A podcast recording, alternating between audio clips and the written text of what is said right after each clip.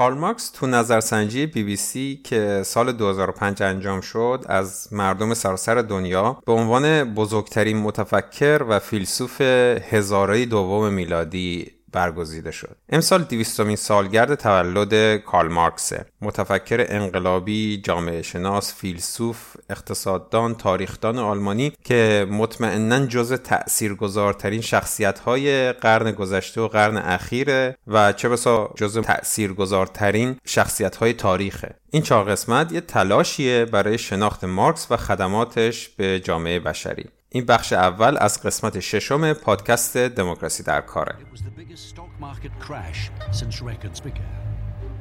There must be an end to speculation with other September 2008 brought the largest bankruptcies in world history. فرانسه رسما وارد رکود شده. گزینه های ریاضت اقتصادی را در نظر می گرفتن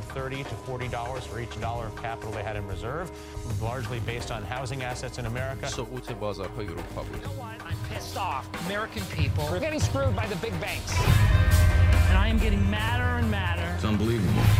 Then this guy walks into my office and says, تو این چهار قسمت می‌خوایم درباره مارکس حرف بزنیم که مارکس کی بود چی کار کرد قرار هم نیست خیلی عمیق بشیم و بیشتر هدف این قسمت ها زدودن اطلاعات غلط و اشتباهی که در موردش وجود داره. من می‌خوام یه تصویر واقعی رو ازش ترسیم کنم بعد هر کس هم که دوست داشته باشه بیشتر بخواد بدونه می‌تونه بره مطالب زیادی رو که وجود داره خودش مطالعه کنه. من هم یه سری منابع رو در آخر این قسمت ها معرفی می‌کنم. این قسمت ششم از پادکست دموکراسی در کار رو برای این به مارکس اختصاص دادم نه فقط به خاطر اینکه امسال 200 سالگرد تولدشه بیشتر به خاطر اینکه کارهای مارکس و نقدش بر سیستم اقتصادی سرمایهداری یک مرجع خوب و پر از نکته های مفید بوده و در آینده هم خواهد بود. این مرجع خوب برای تمام کسایی که می‌خوان دنیای بهتری رو از اینی که ما داریم توش زندگی می‌کنیم برامون بسازن خیلی می‌تونه کاربردی باشه.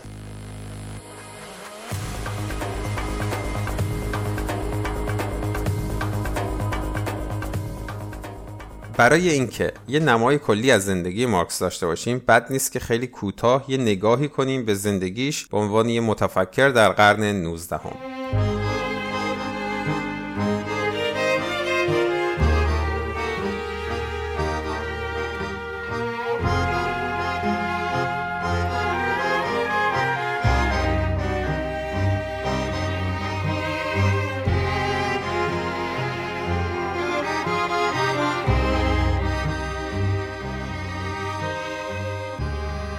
اسم کاملش کارل هاینریش مارکس بود و تو پنجم ماه 1818 15 اردیبهشت 1197 تو شهر تریر پادشاهی پروس آلمان امروز یه شهری تو 200 کیلومتری غرب فرانکفورت و جنوب کلن نزدیک مرز لوکزامبورگ تو یه خانواده یهودی به دنیا آمد. تو همون تریر دبیرستان رو تمام کرد و تو دانشگاه شهر بون حقوق خوند. بعد رفت برلین تحصیلاتش رو اونجا تا مقطع دکترا تو رشته تاریخ و فلسفه ادامه داد و تز دکتراش هم عنوانش اختلاف بین فلسفه طبیعت دموکریتوس و اپیکور بود. این تز به فارسی هم ترجمه شده. این تز پیشرو مارکس در زمان خودش به مذاق پروفسورهای خیلی محافظه کار برلین خوش نیامد و مارکس تزش رو به دانشگاه ینا تحویل داد. تو سال 1841 هم از اون دانشگاه فارغ تحصیل شد. بعد برگشت بون که شاید تو دانشگاه اونجا بتونه تدریس کنه اما دولت پروس اجازه نداد.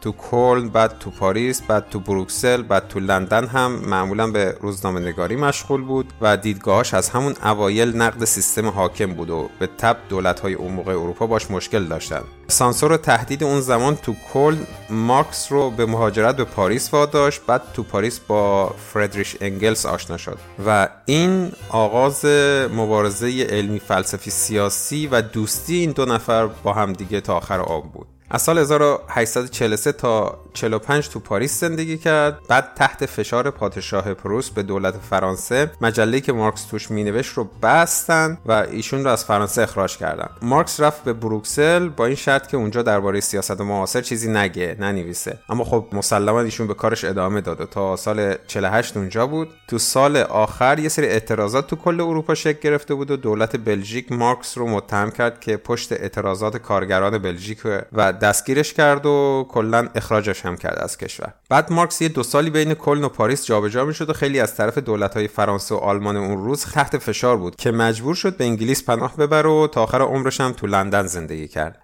مارکس اونجا تا آخر عمر روی کتاب ارزشمندش سرمایه کار کرد و وقتی زنده بود جلد اول سرمایه منتشر شد و تو اروپا خیلی محبوب شد. بعد جلد دوم سومش بعد از مرگش توسط انگلس منتشر شد و مارکس هم تو سال 1883 تو سن 64 سالگی تو لندن تو تبعید به عنوان یک پناهنده و یک انسان بدون کشور مرد. رفیق سالیان دورش انگلس تو مراسم ختمش گفت در 14 مارس در یک رب به سه بعد از ظهر بزرگترین متفکر زنده از فکر کردن باز ایستاد.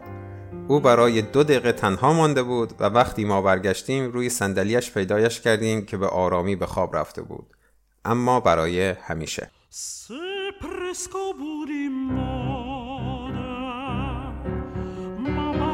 vagabundo.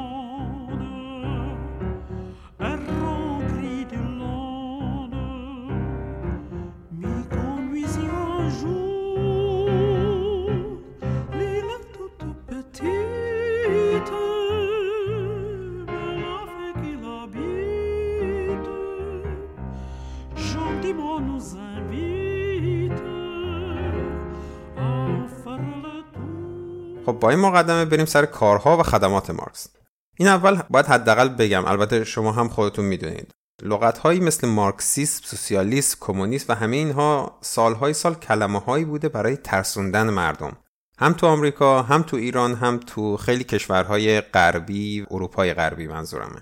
تو دوران جنگ سرد بعد از جنگ جهانی دوم که از سال 1945 شروع شد و یواش یواش از دهه 70 و تمام دوران بعد از اون توی آمریکا و اروپای غربی کلمه های از این دست مترادف بود با کشورهای ترسناک دیگه و خطری که روش زندگیشون را تهدید می‌کرد این کلمه ها هم معنی شد با جهالت، تعصب و تاریکی و باعث شد یه ترکیبی از ترس و تشویش و نگرانی بین مردم کشورهای غربی به وجود بیاد. محصول این سالها برای مردم آمریکا و خیلی از مردم باقی جای دنیا این تصمیم بود که به کارل مارکس و کارهاش و حرفاش توجه نکنن. نخوننش نبیننش. کلا همش ازش فرار کنن و متاسفانه این باعث شد تا ما هم چیزی ازش یاد نگیریم. از اواسط دهه هفتاد میلادی نظام حاکم دنیا خیلی تغییر کرد. تو قسمت های قبلی دموکراسی در کار یه توضیحی دادم که چرا این اتفاق افتاد و چه تغییراتی به وجود اومد. نظارت دولت ها از بازارها یواش یواش حذف شد. و سرمایهداری فرهنگی که در اون تکنولوژی اطلاعات و عرضه خدمات حرف اول رو می‌زد رو اومدن. این ظهور یه شکل جدیدی از مصرفگرایی فرهنگی حمله به طبقه کارگر و همه نهادهای حقوقی حامی کارگرها یکی از مشخصه های این دوران بود و باید حمله به مارکس رو توی این پیش زمینه دید و توی این قالب فهمید. سرمایهداری وحشی شده بود و هر نوع مقاومت در برابر خودش رو تحمل نمی‌کرد. پس باید نام مارکس به عنوان بزرگترین منتقد سرمایهداری از عرصه عمومی حذف می‌شد و این کار هم به طور سیستماتیک اتفاق افتاد تو دنیا. تو ایران هم از زمان تشکیل حزب توده و افزایش فعالیتشون بعد از جنگ جهانی دوم تا همین امروز کلمات توده، کمونیست، سوسیالیست، چپ و چیزای شبیه این توسط همه های حاکم به طور سیستماتیک برای ترسوندن مردم استفاده شده. من اینجا نمی‌خوام از کسایی که خودشون رو به این جور اسمها صدا می‌کنن انتقاد یا تمجید کنم. اصلا جاش نیست اینجا. همه حرفم اینه که این کلمات چه در ایران و چه در دنیا بدون توجه به اینکه دقیقا چه چیزی رو نشون میدن و نماینده چی هستن همیشه ازشون بد گفته و یه جورایی برابرشون قرار دادن با دیکتاتوری و ترس و وحشت و بیگاری و تاریکی و تعصب و اینجور چیزا. و نگاه مردم رو اینجوری مسموم کردن و قدرت تفکر درباره این موضوعات رو از همون گرفتن. همونطور که گفتم همه اینها باعث شد که ما به مارکس و حرفاش اصلا توجه نکنیم. و این یه خسران زیادی رو برای ما توی این چل سال گذشته به وجود آورد. ولی خب اجازه بدید من با این شروع کنم و بگم ما چی می‌تونیم از مارکس یاد بگیریم. مارکس به طور خلاصه منتقد سرمایهداری بود. اون این سیستم رو دوست نداشت. اصولا فکر می‌کرد جامعه بشری جوامع بشری می‌تونن و اصلا باید زندگی بهتری داشته باشن. اون زندگی خودش رو روی این گذاشت که برای همه ما توضیح بده و تحلیل کنه که فکر می‌کنه چه چیزهایی در سیستم سرمایهداری ناکافی و نامناسبن و دقیقا کجاهاست که ما می‌تونیم کار بهتری کنیم و باید درستش کنیم و اینا رو برداشت کلا خیلی مدون به صورت تعلیفاتش و به بهترین شکل ممکن که می‌شد برای ما آیندگانش توضیح داد.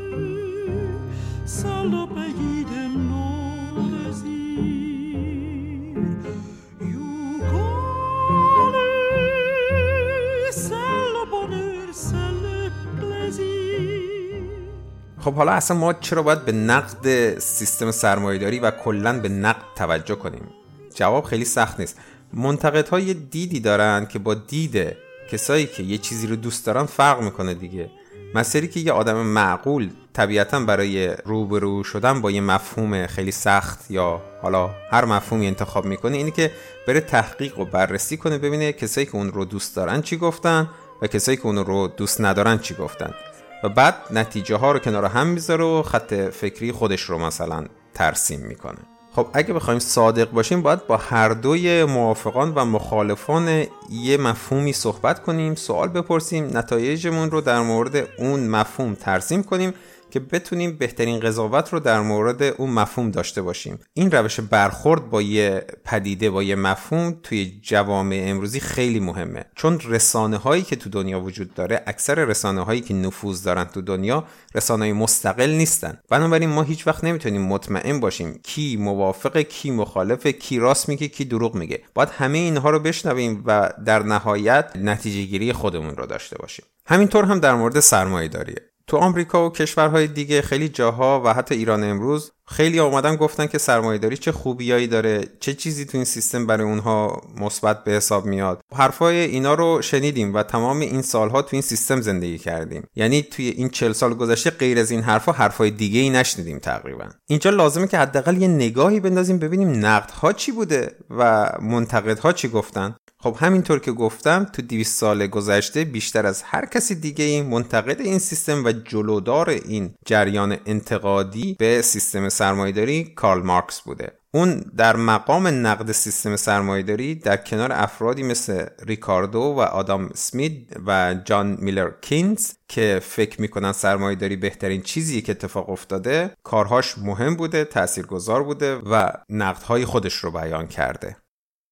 چه چیزی انگیزه اصلی مارکس رو به عنوان یه آدم جوون که در عواسط قرن 19 هم بزرگ شد به این شکل پرورش داد؟ به احتمال خیلی زیاد اهداف انقلاب فرانسه شاید تا حدی هم آمریکا. اون بارها گفت واقعا شعارهای انقلاب فرانسه آزادی برابری برادری لیبرتی اکوالیتی فترنیتی شعارهای بسیار خوبی هن. اون ایده انقلاب آمریکا دموکراسی رو هم در جهت تفکرات خودش می‌دونست و مارکس می‌خواست این موضوعات در جامعه مدرن اون موقع به وقوع بپیونده. تو عواسط قرن 19 اروپا که ایشون داشت اون فضا بزرگ می‌شد و زندگی می‌کرد.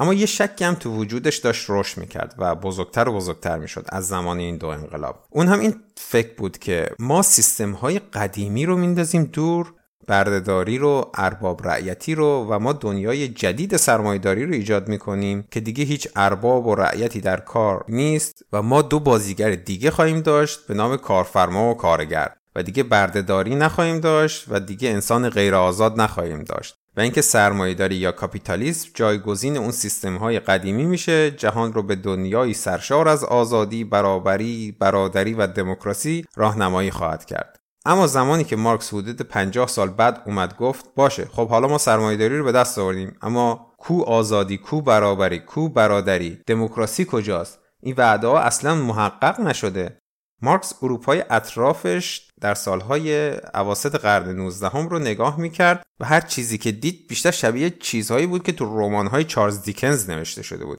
یه شکاف عظیمی رو دید که بین قشر کوچک جامعه که باسواد بودن خوب تغذیه کرده بودن راحتی و آسودگی داشتن و قشر بزرگ و اکثریت جامعه که تعداد زیادی از کارگرهایی که دارن تو صنایع و کارخونه ها کار می‌کردن بودن.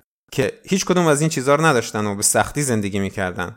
اون احساس کرد اینجا خیانتی در کار بوده که واقعا کلمه خیلی نامناسبی نیست اینجا. سرمایداری به قولی که داده بود از نگاه مارکس خیانت کرده بود. قولی که دلیل اصلی حمایت آدمهای زیادی که مارکس تحسینشون می‌کرد از ظهور سرمایداری و وعده هاش بود. قول ظهور آزادی، برابری، برادری و دموکراسی. به اینها خیانت شده بود. خب مارکس برای خودش یه هدفی رو تعیین کرد که بفهمه و برسه به جوابهایی که تو ذهنش بود. چی شد؟ چرا سرمایه داری هیچ کدوم از وعدههاش رو محقق نکرد؟ برای چی ناموفق بود؟ پس تحقیق و بررسی کرد و نتیجهش رو نوشت و ارائه کرد. چیزی که امروز ما به عنوان نقد سرمایه داری داریم. چیزی که اون بهش رسید و متوجه شد این بود که سرمایهداری وسیله‌ای نبود برای رسیدن به این آرمان ها بلکه خودش مانعی بود برای همه این اهداف والا و ارجمند. اهدافی که مارکس هیچ وقت ازشون دل نکند و همیشه سرلوحه کاراش و جهت و سمت و سوی تلاشهاش باقی موند. اینکه کسی منتقد سرمایهداری باشه یعنی چی؟ به این معنی که مارکس در سرمایهداری یه عناصری رو دید که تو این سیستم وجود داره پایه ها و مشخصات این سیستم که اینا توان این رو ندارن که آزادی برابری و برادری و دموکراسی رو تو جامعه به وجود بیارن. اصلا این معلفه های سیستم سرمایهداری رسیدن به اون اهداف والا رو غیر ممکن می‌کنه. مارکس به این نتیجه رسید که سرمایهداری جلوی تمام این اهداف رو گرفته و این هدایتش کرد به این نتیجه برسه که برای نزدیک شدن به این اهداف باید به سمت یه نظام دیگه بریم. نظام اقتصادی که اساساً با سرمایهداری متفاوت باشه. این باعث شد که به نقد سرمایهداری بپردازه. خب اگه ما بخوایم تسامحا و خیلی کلی خلاصه ای رو همینجا تو این مقدمه بگیم چیزی که مارکس بهش رسیده بود این بود. در نظام بردهداری که ما اون رو رد می‌کنیم مردم به دو دسته تقسیم میشن. بردهدار یا برده Master and Slaves. ثروت و قدرت و تسلط فرهنگی و اجتماعی در یه سمت در جمع بردهدارها یا اربابها جمع میشه و برده ها عینا جزئی از دارایی اربابانن. بردهدارها قدرت و قانون رو هم در دست دارن. سیستم به نفع اونا کار می‌کنه. وقتی سیستم ادامه پیدا می‌کنه مسترها می‌خوان مستر بمونن چون همه چیز دستشونه و بچه هاشون هم راهشون رو ادامه میدن و برده ها برده میمونن و بچه هاشون هم برده میشن. برای مارکس این سیستم منزجر کننده بود و معتقد بود حرکت تاریخ و تضاد نیروها باعث شده این سیستم از بین بره. همین ماجرا رو هم تو سیستم ارباب و رعیتی یا فئودالیسم داشتیم. با کمی تفاوت البته. دوتا نقش رو تو این سیستم می‌شد داشت. یا خان باشی ارباب باشی یا رعیت. Lord and Serfs. خب اینجا هم همه چیز دست خانها و اربابها بود ولی رعیا در تملک خانها نبودن. آزادی بیشتری داشتن نسبت به برده ها اما در مفهومش خیلی تفاوت زیادی با سیستم بردهداری نمی‌کرد. اگه شما تو قشر رعیت ها به دنیا می اومدید اتوماتیک رعیت بودید و بچه هاتون هم همینطور. دو تا نقش می‌شد داشت. عده کمی خان و ارباب بودن و عده زیادی رعیت بودن. شبیه همون بردهدار و برده. همون قاعده رعایت می‌شد. قشر اکثریت جامعه تولید می‌کرد و قشر اقلیت جامعه نف می‌برد.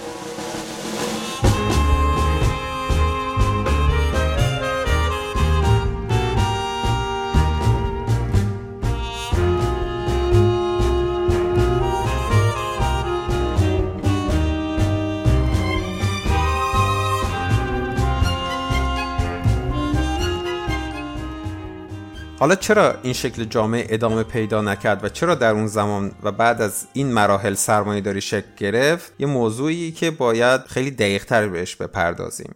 اینکه چطور از دل فئودالیسم سرمایه داری بیرون اومد با همون ارزش ها موضوعی قسمت دیگه پادکست می‌تونه باشه. اما به صورت کوتاه میشه اینطوری گفت که سلب مالکیت از اموال عمومی یه جورایی به عبارتی خصوصی سازی و جدا کردن نیروی کار از ابزار تولید. مثلا وقتی که ارباب ها رعیت هایی رو که نسلا در نسل روی زمین کار کردن از اون زمین میرونن. در دوران فئودالیسم زمین مهمترین ابزار تولید بود دیگه. اون زمان رعیت و زمین متصل به همدیگه بودن و هیچکس رعیت هایی که توی منطقه کار می‌کردن روی زمین کار می‌کردن رو نمیومد بیرون کنه بره از یه جای دیگه رعیت بیاره که روی اون زمین ها کار کنه. وقتی این زمین ها به ارباب بعدی و به ارباب بزرگتر به هر کسی منتقل می‌شد رعیت ها روی همون زمین میموندن. بنابراین رعیت ها یک مالکیتی روی اون زمین تقریبا داشتن. اینکه این ارتباط رعیت و زمین رو قطع کردن باعث انباشت سرمایه در طرف ثروتمندان و سرمایهدارها شد. و زمانی که اولین بار این اتفاق افتاد حالا توی روز نبوده دیگه سالیان سال این فرایند طول کشیده. وقتی اولین بار اتفاق افتاد بهش انباشت اولیه یا Primitive Accumulation گفته میشه. اقتصاددان های مارکسی و خود کارل مارکس این انباشت اولیه رو دلیل اصلی بیرون اومدن سرمایهداری از دل فئودالیسم می‌دونن. خب این سرمایهداری با اون شعارها که دیگه کسی رعیت کسی نیست کسی برده کسی نیست و همه آزاد و برابرین به وجود اومد. اما اینجا جایی بود که مارکس اصل حرفش رو میگه. به عبارتی punchline ماجرا رو میگه. سرمایهداری نتونسته بود اون مدل و قاعده رو بشکنه و تغییر اساسی توش ایجاد کنه. فقط اون ساختار نابرابر رو باز تولید کرده بود تکرار کرده بود این دفعه با یه سری لغات جدید. هم گروه اندک که همه چیز در اختیار و خدمتشون بود اسمشون شد کارفرما و گروه بزرگتر که بار تولید رو دوششون بود شدن کارمند و کارگر و شاغل و اینجور چیزا به طور کلی. ولی وقتی از نزدیک به این سیستم نگاه می‌کنید بنا به گفته مارکس شما خیلی شباهت می‌بینید با اون سیستم های قبلی. همون ارباب و برده و خان و رعیت رو می‌بینید. حالا اسامی عوض شده لغات جدیدی به وجود اومدن. حالا رعیت به زمین وصل نیست. اسمش شده کارمند کارگر. ولی یه جورایی همینها برده سیستمن. اینجا هم همون کارفرما یا سرمایهدارها همه چیز رو در دست دارن سیاستمدارها رو کنترل می‌کنن تصمیمات مهم تو محیط کار رو می‌گیرن نحوه پیشرفت جامعه فرهنگ و علم رو هدایت می‌کنن و کلا همه چیز رو قبضه می‌کنن و توده مردم هم تابع اونان پس مارکس گفت ما باید ببینیم این سیستم کارفرما کارگر یا سرمایهداری چطور و چرا قادر نبوده و نیست که اهدافی رو که قول داده به واقعیت تبدیل کنه. چه چیزی در رابطه بین کارفرما و کارگر وجود داره که همون ساختار خراب گذشته رو تولید کرده جامعه و سیستم اقتصادی رو تولید کرده که توسط ناپایداری، مناقشه، نابرابری، نابرادری و یه جوری مزحکه دموکراسی تسخیر شده. انگار این چیزا مثل ارواح شیطانی کل سیستم رو مسخ کردن و هیچ اجازه‌ای به ظهور اون اهداف والا نمیدن. همون اولش از محیط کار که تصمیم برای اینکه چه تولید بشه چطور تولید بشه کجا تولید بشه با سود به دست آمده چه کار بشه توسط یه سیستم کوچیکی تو بالا گرفته میشه. در حالی که همه اون اکثریتی که کمک کردن و تولید و سود به عبارتی مازاد حالا مازاد رو بعدا توضیح میدیم به وجود اومده هیچ حرفی نمی‌تونن دربارش بزنن هیچ تصمیمی نمی‌تونن بگیرن و این دقیقا خلاف دموکراسیه. در نهایت قبل از اینکه بریم بپردازیم به خدمات مارکس به جامعه بشری در تحلیل سرمایهداری بذارید بگم یه دلیل دیگه هم هست که نگاه کردن به خدمات مارکس رو یه جورایی لازم می‌کنه. مارکس در سال 1883 مرد یعنی 135 سال پیش که تو سیر تاریخ اصلا زمان زیادی نیست. اما تو همین زمان کم توجه کنید اون موقع هنوز این ابزار انتقال اطلاعات گسترده وجود نداشت و اطلاعات از طریق کتاب و سینه به سینه منتقل می شد. اما تو همین زمان کم ایده هاش عینا به تمام کشورهای این سیاره گسترش پیدا کرده. مردم تو کشورهای مختلف و در شرایط کاملا متفاوت سیاسی، اقتصادی، معانی و درسهای بزرگی رو تو حرفهای مارکس پیدا کردند. و بر اساس ایده هاش انجمنها جنبش ها احزابی رو شکل دادن و تو سیاست و اقتصاد و اینا مشارکت کردن. تو تمام کشورها شما اتحادیه ها روزنامه ها و احزاب مارکسیست می‌بینید یا حداقل می‌دیدید. البته الان دارن دو مرتبه پدیدار میشن. خب وقتی این همه مردم در گوشه کنار دنیا مفاهیم به درد بخوری رو تو حرفا و نوشته های مارکس تونستن پیدا کنن مطمئنا ما هم می‌تونیم از این منبع برای خودمون درس های خوبی رو پیدا کنیم. و این یه جورایی بر من واجب می‌کنه که حداقل به سهم خودم این چهار قسمت رو اختصاص بدم به یه نگاه اجمالی به حرفای کارل مارکس و حداقل بیایم ببینیم که چی گفته که اینقدر تأثیر گذار بوده و حتی الامکان ازش یاد بگیریم.